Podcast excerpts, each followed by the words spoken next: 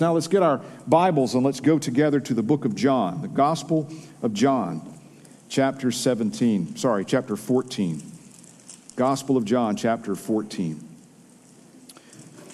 As you know, we've been going through our statement of faith. We've, we've kind of taken the summer to do a series through our statement of faith that where we see a summary of some of the more vital beliefs, some of the more essential beliefs as Christians that we hold uh, in common, not just as one local church, but as, as we hold in common with our entire family of churches in Sovereign Grace. Part of what we've seen through this series, we've gone in depth into the triune nature of God. That God is Father, Son, Spirit. We sung about many of those things this morning. We see that God, there is one God, but three distinct persons. And in this series, we've gone in depth into God the Father. We've seen in depth God the Son, and today we're going to begin to see uh, in depth God the Holy Spirit. Now, when you hear someone say we're going to be dealing with the person of the Holy Spirit, and maybe uh, someone with a background like mine or a church like ours, you can immediately think, oh, okay, this is going to be a sermon on the spiritual gifts. It's not, not today at least. We're going to, Lord willing, save that to next week. But there's something that's called the broad work of the Spirit that we should never neglect and we should never think is secondary. In fact, it's, it's primary when it comes to the work of the Spirit. And that is found by asking questions like what is the Spirit's role in our salvation? How does the Spirit work in us through the process, the lifelong process of sanctification? What does it mean to be filled with the Spirit? Right? You got lots of different opinions on that question. And then, just basically and, and tangibly, what does it mean to live and walk by the Spirit in my daily life, not just on a Sunday morning? We know, for instance, living the Christian life. If you've done that any length of time, you, you can admit with me, we cannot do that in our natural abilities. We need supernatural help, supernatural strength and not just for our own hearts, but we obviously need that when we're wanting to help other people follow Christ and we want to help make other disciples.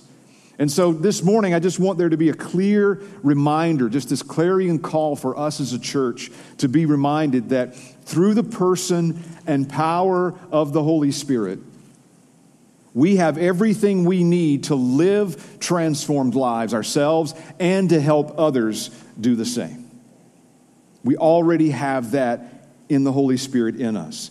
Now, we're going to be looking at different passages of Scripture today, but we're going to look first at John chapter 14. We're going to read verses 15 through 17, and then we're going to pray and ask for God to help us this morning. If you love me, Jesus says, you will keep my commandments. And I will ask the Father, and he will give you another helper to be with you forever, even the Spirit of truth, whom the world cannot receive, because it neither sees him nor knows him. You know him, for he dwells with you and will be in you. Let's pray. Jesus, we thank you for this good promise. That as you ascended to heaven, you promised your disciples you would never leave us. And Lord, we know that you've given us a mission that we cannot do in our own strength. And so this morning, Lord, we just want to say thank you. Thank you for the promise and thank you for the gift of the Holy Spirit that dwells in each one of us who trusted in you. Now, Spirit, would you give us eyes and ears to see and hear the word of God today. Root it deeply in us, not just as new things to think on, but as hearts that will be transformed by these truths. Help us now, we pray. Amen.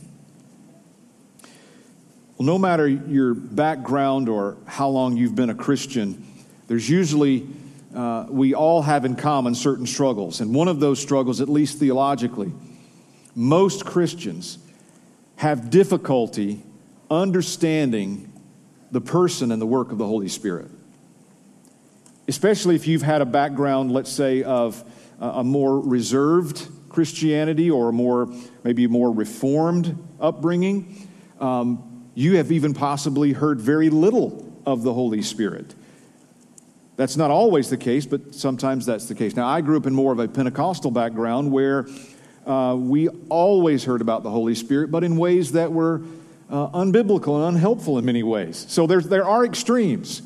But wherever extreme, or if you did come from an extreme, we can all admit we can grow in, we need to grow in our understanding and our appreciation of God the Holy Spirit. Now, it's important to recognize what we've already seen through this series. The Holy Spirit is God. As much as the Father is God, as much as the Son is God.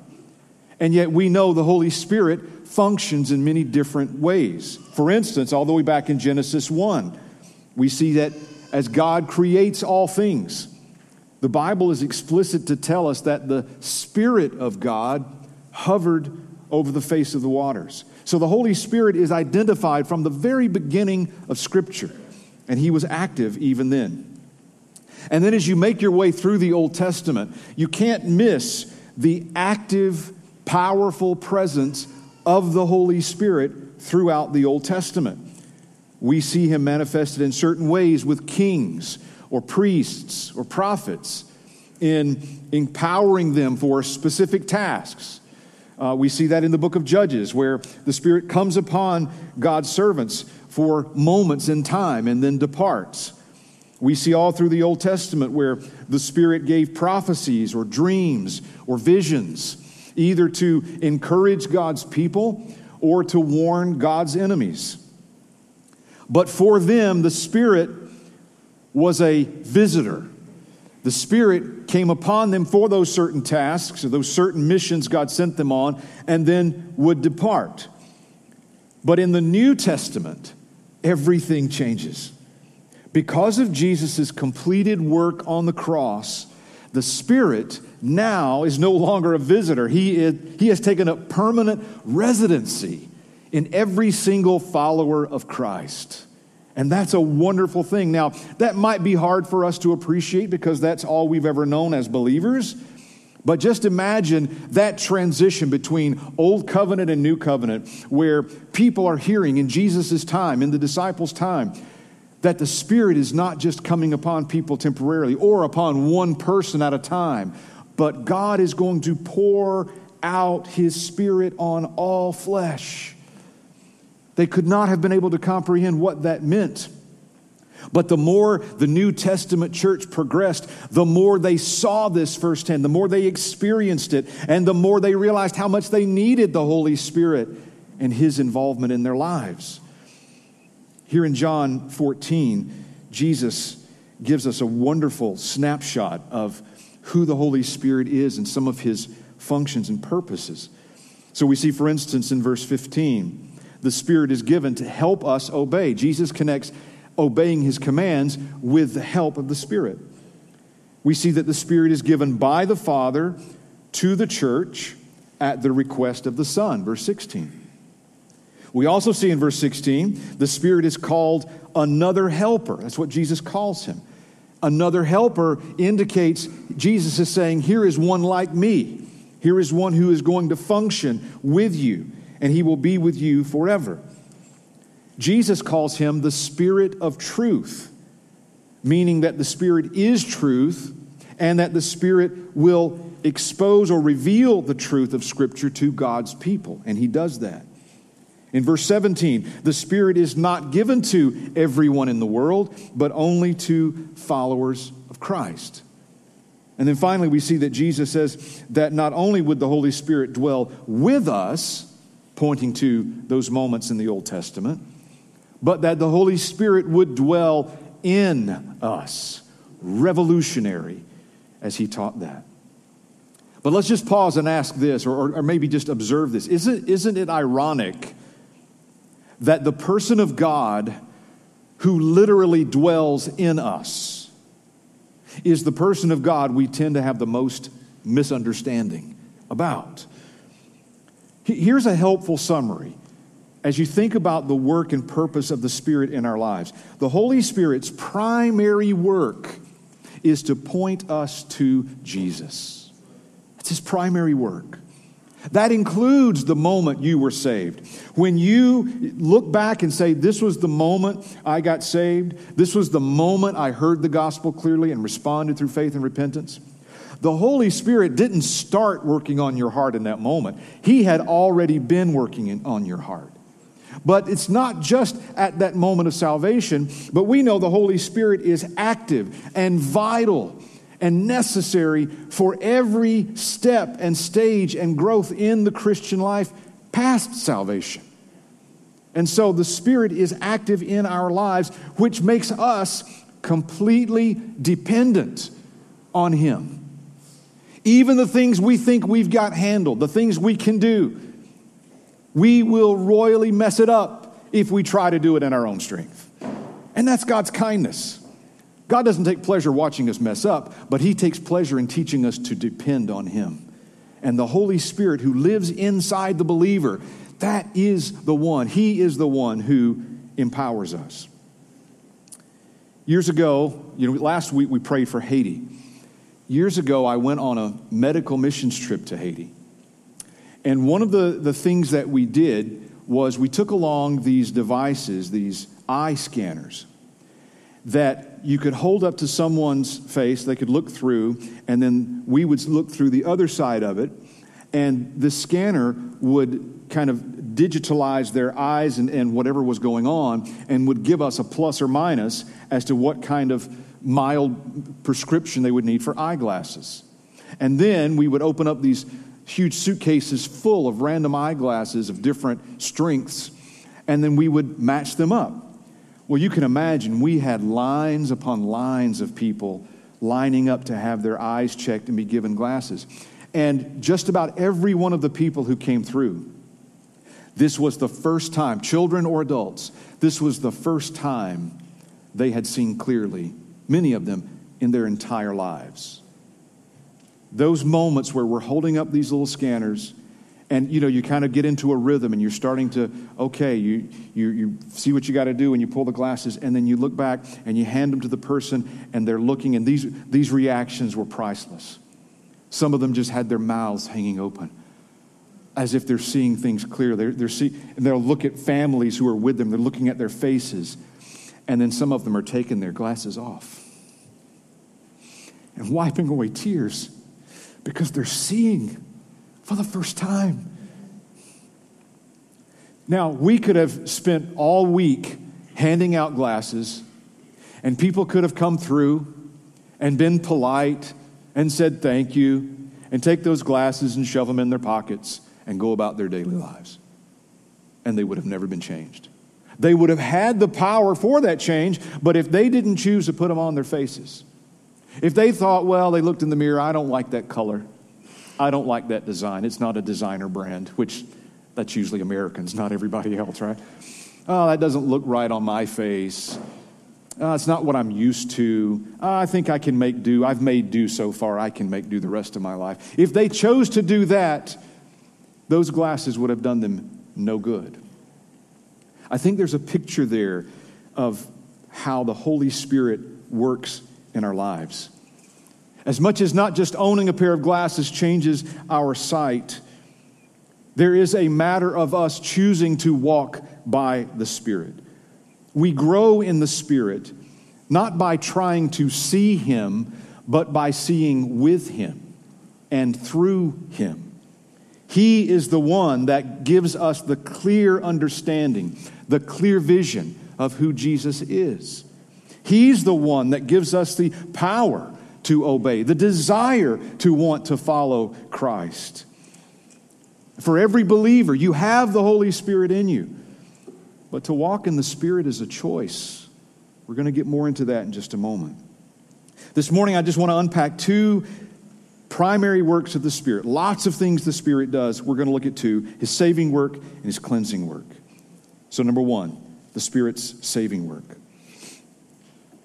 This past week, out of the blue, my son asked me if I have ever seen a miracle. And I told him, Yes, I've seen many miracles. And I told him the most amazing miracle I have ever seen is when a sinner repents and trusts in Jesus. Now, some would say, yeah, that, but tell us about the healings you've seen. Never diminish that the greatest miracle we will ever see on this earth. God does the supernatural in all kinds of ways, but never diminish the greatest miracle of all is to see a hard, dead heart be made alive in Christ. And don't we want to see more of those miracles? No, every day. Now, scripture says in Ephesians 2 5, even when we were dead in our trespasses, dead in our trespasses, he made us alive together with Christ. By grace, you have been saved. So, as we said, the primary work of the Spirit is to help us see Jesus, to point us to Jesus. And he does that in part through the miracle of regeneration. That's just a big word that means to live again, to be given new life. Before Jesus saved us, we were dead in our sins. That's what we just saw in Ephesians. But in an act completely initiated by God and absolutely disconnected to any merit or value we would bring, the Holy Spirit came to us, took our dead, lifeless, sinful hearts, and made them alive in Christ. So, as we heard last week, the same truth remains today. If you are saved, it is because God saved you. And when you responded to the good news of the gospel, even that response was an effect and a result of the Holy Spirit already working in you, giving you the desire and ability to say yes to Christ. So, when it comes to the work of the Spirit, bringing sinners to Christ, we can see that He, he does this by convicting us of our sins and by revealing the truth of the gospel to us, taking our dead hearts and making them alive. Jesus says in John 16, 13, When the Spirit of truth comes, He will guide you into all the truth. For he will not speak on his own authority, but whatever he hears, he will speak and he will declare to you the things that are to come. So here we see Jesus, again, teaching about the Holy Spirit as the one who reveals the gospel, the one who convicts us of sin. And we know that the preaching of the gospel and the conviction of sin, they go hand in hand. In fact, the preaching of the gospel can only be effective if the Holy Spirit is the one revealing that truth. Imagine the experiences we've had in churches maybe all our lives. We're sitting in a church service, or we talk to friends after the gospel is preached, and one person is just absolutely rocked by the gospel, and another person says, It was just kind of another sermon to me. Or that prayer or that moment where you heard the same thing, but it landed on one and not so much on the other. Whatever's going on in those two different people, we can say this for sure. When we hear the gospel, when we see Christ, when we rejoice in that, when we recognize we are sinners and He is the Savior, it is because the Holy Spirit is the one that opened our eyes in that moment. And the encouraging part of that He didn't just come along and open your eyes and leave, He opened your eyes to live and dwell and help and walk with us and encourage us and mature us. So this work of the Spirit in salvation is, is not just this instant and then he departs. It's the guarantee that the one who is doing the saving is the one that keeps us saved. And that's such an encouragement to us. 1 Thessalonians 1. For we know, brothers, loved by God, that he has chosen you because our gospel came to you not only in word, but also in power and in the Holy Spirit and with full conviction. So the Holy Spirit identifies and illuminates the truth of written Scripture. The work of the Spirit is never separate from the written Word of God. But the Spirit and the Word are in complete harmony, and the Spirit works through the Word, never in contradiction to the Word. Now, in revealing the gospel to us, the Spirit makes God's word come alive, right? At salvation, after salvation, you and I are reading the Bible. You know those, those moments when you're reading, and it may have been something you've read a hundred times, but that hundred and first time you're reading, something jumps off the page. Something seems life changing, that's the Holy Spirit. That's the Spirit at work in you, opening your eyes, and not just saying, oh, that's an interesting fact, but actually changing our hearts in those moments by God's Word. And we know that apart from the Holy Spirit, we cannot truly understand who Christ is, and we will not understand the Bible. Wayne Grudem says it this way Because of sin, our perception and analysis of God and creation are faulty. Therefore, it requires the work of the Holy Spirit, overcoming the effects of sin, to enable us to be persuaded that the Bible is indeed the Word of God and that the claims it makes for itself are true. Apart from the work of the Spirit of God, a person will not receive or accept the truth that the words of Scripture are, in fact, the words of God. So, on the negative side of that equation, if you wrestle with believing the Bible is God's Word, it could either be a sign that you're not saved, or it's a sign that you're not surrendering to the Spirit to illuminate God's Word for you. On the positive side of that, if you read God's Word and you don't understand it all and you even wrestle with some things, but you land on faith, you say, Lord, I don't get it, but I know this is your Word and I trust it. That is the Holy Spirit at work in you. And that's encouraging because if He's so powerful to overcome our questions and our doubts and our fears and cause us to trust in God's Word, how much more is the Spirit able to then enact God's Word in our lives and cause that dependency on His Word to grow and be more significant in our lives? So, God the Holy Spirit in salvation causes a person to believe on Christ. Scripture describes this as the Spirit of God taking that sinful heart of stone and turning it to a heart of flesh. And that truly is the greatest miracle we could ever see. Our statement of faith says it this way The Spirit glorifies Christ and bears witness to him, convicting the world concerning sin, righteousness, and judgment he inspired the record of new covenant revelation and makes it effective in people's hearts through the gift of regeneration. He illuminates God's word to his people, assures them of God's love, comforts them with his presence, intercedes on their behalf, and sanctifies them in conformity to the image of Christ. The Spirit is the bond of our union with Christ, the seal of our salvation the first fruits of our redemption, and the guarantee of our inheritance. Paul reminds young Pastor Titus But when the goodness and loving kindness of God our Savior appeared, he saved us, not because of works done by us in righteousness, but according to his own mercy, by the washing of regeneration and renewal of the Holy Spirit, whom he poured out on us richly through Jesus Christ, our Savior. So, if you are saved today, it is because the Holy Spirit revived your heart, made you alive, convicted you of your sin, and revealed Jesus as the only remedy. The Spirit did that in you. Now, that's the Spirit's saving work.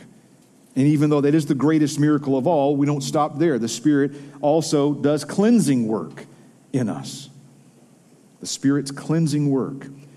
We call that sanctification. Again, just a big word that means the lifelong process of hating my sin more and loving Jesus more. The lifelong process of moving farther away from sin and my old life and becoming more and more conformed or molded into who Jesus is. Now, that's just mind blowing all by itself that Jesus promises to mold us into his image, to look more and more like him. We're, we're accurate to say nobody's perfect when we're talking about each other. We're accurate to say, I am a, I'm an ongoing work. I'm not going to be completed until I stand before the Lord. But let's just remember that is an incremental growth. It's not like we're just going to be completely destitute and then all of a sudden be perfect in His presence. There is an incremental growing that God intends for His people spiritual maturity, more dependence on the Spirit, more transformation in His Word, more faithfulness in sharing the gospel with others. So, the work of sanctification in the heart of the Christian is never meant to stay private, and it's never meant just for us. Oh, it's enough for us to praise God forever if He just changes our hearts. But He does it so that we could then let that shine to others and help others walk in the newness of the Spirit.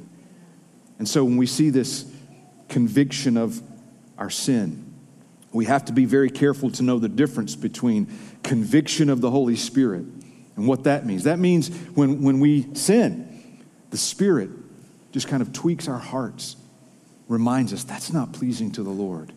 It's never a hammer, it's never a, a judgmental thing. It's, a, it's that tender change, like, you know, that, that wasn't right. That's not pleasing to the Lord. For a believer, we feel that, we know that, that's the Spirit at work. And conviction is always meant to lead us to repentance. But now, condemnation, which we can often confuse with conviction, is completely different. Condemnation means you have no hope, your sin remains. You are judged and found guilty, and it's one of the favorite tools of the devil. To try and condemn believers whose sins have already been paid for on the cross to try and convince us that because of that failure, God no longer loves you and, the Spirit no longer lives in you. And those are lies from hell. And so we know the truth is the Spirit convicts, but the devil condemns. But the Holy Spirit growing in us can help guard our hearts against con- being confused in those two things. Surrendering more to Christ, trusting more in His grace, desiring more what we see in the Word and what we see lived out with each other in good examples that, as Paul says, follow me as I follow the Lord. We want to be a church full of people who can say that with humility with complete dependence on the Lord, but to say, Follow me as I follow the Lord. Let us be those examples in the power of the Spirit for each other. Now, very practically, the Spirit is growing every believer. And if you ever doubt the work of the Spirit or it looks like you're not progressing at all, just ask a few questions. Ask, and, and, and maybe it's a timeline of a year ago or two years ago or last week, but just ask today about yourself does it seem like I've grown at all in my desire for God? That could be in reading the Bible, that could be in praying, that could be in wanting to be with other Christians, that could be in just wanting to give God glory and celebrate Him. Have you grown at all? Has the needle moved at all over the years? Well, that's the work of the Spirit in you. Now, let me quickly say this. If you ask a question like that and you come to a different conclusion, and as, you as you do self assessment, it kind of feels like you've been stagnant. Or maybe it even feels like you've gone down in your sanctification, your walk with Christ. One possibility is you are saved, you have the Holy Spirit, but as sanctification is never just this even trajectory of always increasing, it looks more like the stock market. It's just ups and downs. Our Christian life, sometimes it feels like we're just right next to heaven, and other times it feels like our prayers are hitting the ceiling. Sometimes it feels like we've got victory in our lives over that area that plagues us, and other times we just feel like we've completely failed God. But if we're believers, his love does not wax and wane with our performance. And we can be confident that the Spirit isn't, doesn't have the key in the door of our heart saying, okay, one more time and I'm leaving. Uh, don't do it, I'm leaving. No, the Spirit is there. He's helping us in those ups and downs. Because when we're down, He's picking us up. And when we're up, He's reminding us we didn't do it. He did. And so we're always growing. And don't forget, our self assessment is rarely accurate. What we think about ourselves is rarely what we really are. Let us walk in grace, even in that assessment, knowing that the Spirit is at work. What does that look like? Scripture just makes it clear. It looks like more love and more joy and more peace and more gentleness and more self control. The fruit of the Spirit are growing. And when we feel like we failed in those areas, we can see that. That we see it is the Holy Spirit. That we can honestly, graciously look at areas of our lives and say, that's something that needs to grow. The Holy Spirit is the one that revealed that, which means the Holy Spirit is going to be the one to help you in that. Isn't that wonderful news? And so, This is this relationship, this indwelling by the Spirit. Jesus makes it clear this is unique only for the Christian. This isn't for the world. Again, in John 14, 17, Jesus said, Because it neither sees him nor knows him, meaning the world. You know him, for he dwells with you and will be in you. Both and. He is with you, which gives a, an implied companionship, always helping. But Jesus makes it clear the Holy Spirit is not the outside force, He's living inside the believer which also implies that He is at work in those deepest, darkest areas of our hearts that only God knows about. That you may do that self assessment and feel very discouraged. Well, be encouraged. The Holy Spirit is inside you and He sees every single dark corner of your heart and He's going after it. So don't feel condemned when those things come to your mind. It could be the Spirit saying, This is an area I'm at work. Yield, surrender this is a good thing. We see the Spirit's work not just with us, but in us. Now, let me, let me touch on this for a moment when we talk about being filled with the Spirit. Again, I grew up Pentecostal, and so I had a misunderstanding of what being filled with the Spirit is. And this was my misunderstanding. Now, I'm not saying all Pentecostals believe this, so if this is you, no need to offend. If this is you, join the offense with me because it's just true. I thought at one time and I was taught that there are two classes of Christians those who are only saved, and then those who have the Holy Spirit. Those who have only decided to follow Jesus. It almost implied, like, bless your heart, pat you on the head, you're only saved. But if you're really where you need to be, you will be filled with the Spirit. And of course, in, in that world, that meant speaking in tongues. Now, the right thing about that is we should be filled with the Spirit. The wrong thing about that is there is no such thing as a spiritless Christian. There is no such thing as a Christian who does not have the Holy Spirit indwelling in them. That happens at salvation and that does not change. However, because we have specific commands all through the New Testament to be filled with the Spirit, that means you and I can pursue being filled over and over and over with the Spirit. What does that mean? Well, let's, let's look at a couple of texts here to see what that looked like in the New Testament. Acts chapter 4. Christians, already, Pentecost has already happened. They've already received the baptism of the Spirit, that initial response of the Spirit to them. And then Acts 4:31 says, "And they were all filled with the Holy Spirit and continued to speak the word of God with boldness." Then in Acts 13:52, "And the disciples were filled with joy and with the Holy Spirit." Disciples, they already had the Spirit, but they were filled again. Ephesians 5, Paul instructs the church, "Do not get drunk with wine, for that is debauchery, but be filled with the Spirit." He's talking to the church. Now let this one blow our minds. Luke 4, it says of Jesus, he was full of the Holy Spirit, returned from the Jordan, and was led by the Spirit in the wilderness for 40 days. So Jesus was filled with the Spirit. He was full of the Spirit. Now, we don't have time to unpack all that entails, but here's the point. The same Holy Spirit that is in you and me is the same Spirit that was in Jesus the one who was preparing Jesus for ministry, strengthening him against temptation, that's the same Holy Spirit that fills us today. Again, we can't figure that out. Just let it blow our minds for a moment. So, what does it mean to be filled with the Spirit in this way, as the Bible lays out? It means to have more of God. In John the Baptist's famous words, He must increase and I must decrease. That's what it looks like to be filled with the Spirit. More of you, Lord. Fill me afresh with the Spirit. Cause me to hate my sin more and love you more. Cause me to walk in less fear of man and more fear of God. Help me, Lord, to love you more and to love others more. It's that incremental growing. Fill me afresh, Lord. Help me, help me see through that lens more clearly. These areas of my life seem foggy, seem unsure.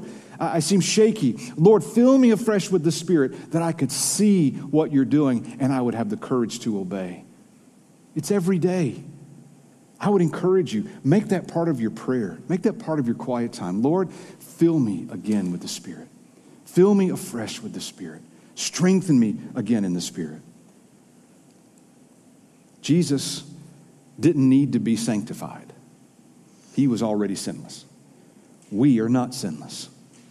And yet, how much more do we need the Holy Spirit to depend on Him to strengthen us against temptation? So, this morning, are you, are you weak? Do you feel susceptible to temptation lately? Pray that the Holy Spirit would fill you afresh. Do you find yourself lacking a desire for God's word and prayer? Ask the Holy Spirit to fill you afresh and give you new desires. Lord, change the desires in me and fill me with your spirit again. On the positive side, have you noticed that maybe you were convicted of a certain sin this week? That's the Holy Spirit at work in you. Have you noticed your, your desire for God's word has increased? Your desire for the fellowship has increased? Your encouragement, even in the face of a culture who is increasingly hostile to the gospel, that, that you just find yourself with more courage and more faith? That's the Holy Spirit at work. So we're not waiting on something to happen, He's already doing it. But He wants us to see what He's doing so that we will depend on Him more, so that we will see Christ more clearly. Amen? The statement of faith says this as the all sufficient Savior, Christ also sanctifies his people, cleansing them from the impurity of sin and setting them apart for God in his service. The renewing work of the Holy Spirit breaks their bondage to sin and Satan and raises them to new life, enabling believers to put sin to death and grow in likeness to Christ the ultimate goal of sanctification is our full conformity to Christ's image, which will finally come when believers are raised physically with Christ in glory, freed from sin, and exulting in the presence of God forever. That's our promise, church. And so this morning, I just want to close with this. To be a gospel centered people means we must be a spirit filled people a spirit dependent people. We want to be more attentive to the Spirit, listening for His voice, sensitive to His leading, so that we can see that for our own lives in following Christ and helping others do the same. Those people in Haiti who got those glasses, they had the choice to put them on or not. We as believers, we have the choice. Either we're going to walk in the power of the Spirit or we're not. And the, if you're ever wondering if if that choice is really accurate, think about the texts that say we can resist the Spirit, we can grieve the Spirit. Those are elements that show us there are ways we can choose not to be influenced by the Spirit in ways that will be unhelpful for us. And so, the conviction this morning, the message this morning for us, Cross of Grace, let's choose to live by the Spirit. He lives in you already. Let's grow in our dependence on Him to see the truth of God's Word, to have the boldness of sharing that with others, and to see Jesus and give Him glory. Let's pray. Lord Jesus, you said that you would ask the Father, and He would give the Holy Spirit, the Spirit of truth, to be with us forever. You promised that He would dwell with us and in us. So we thank you for that good gift from you, Lord. We ask that you would forgive us for trying to do supernatural work through the strength of our flesh, or forgive us for the times we've neglected the person and work of the Spirit. So we ask, as a church, as believers, fill us afresh with the Spirit that we would see you, Jesus, and that we would help others see you. To the glory of your name. Amen.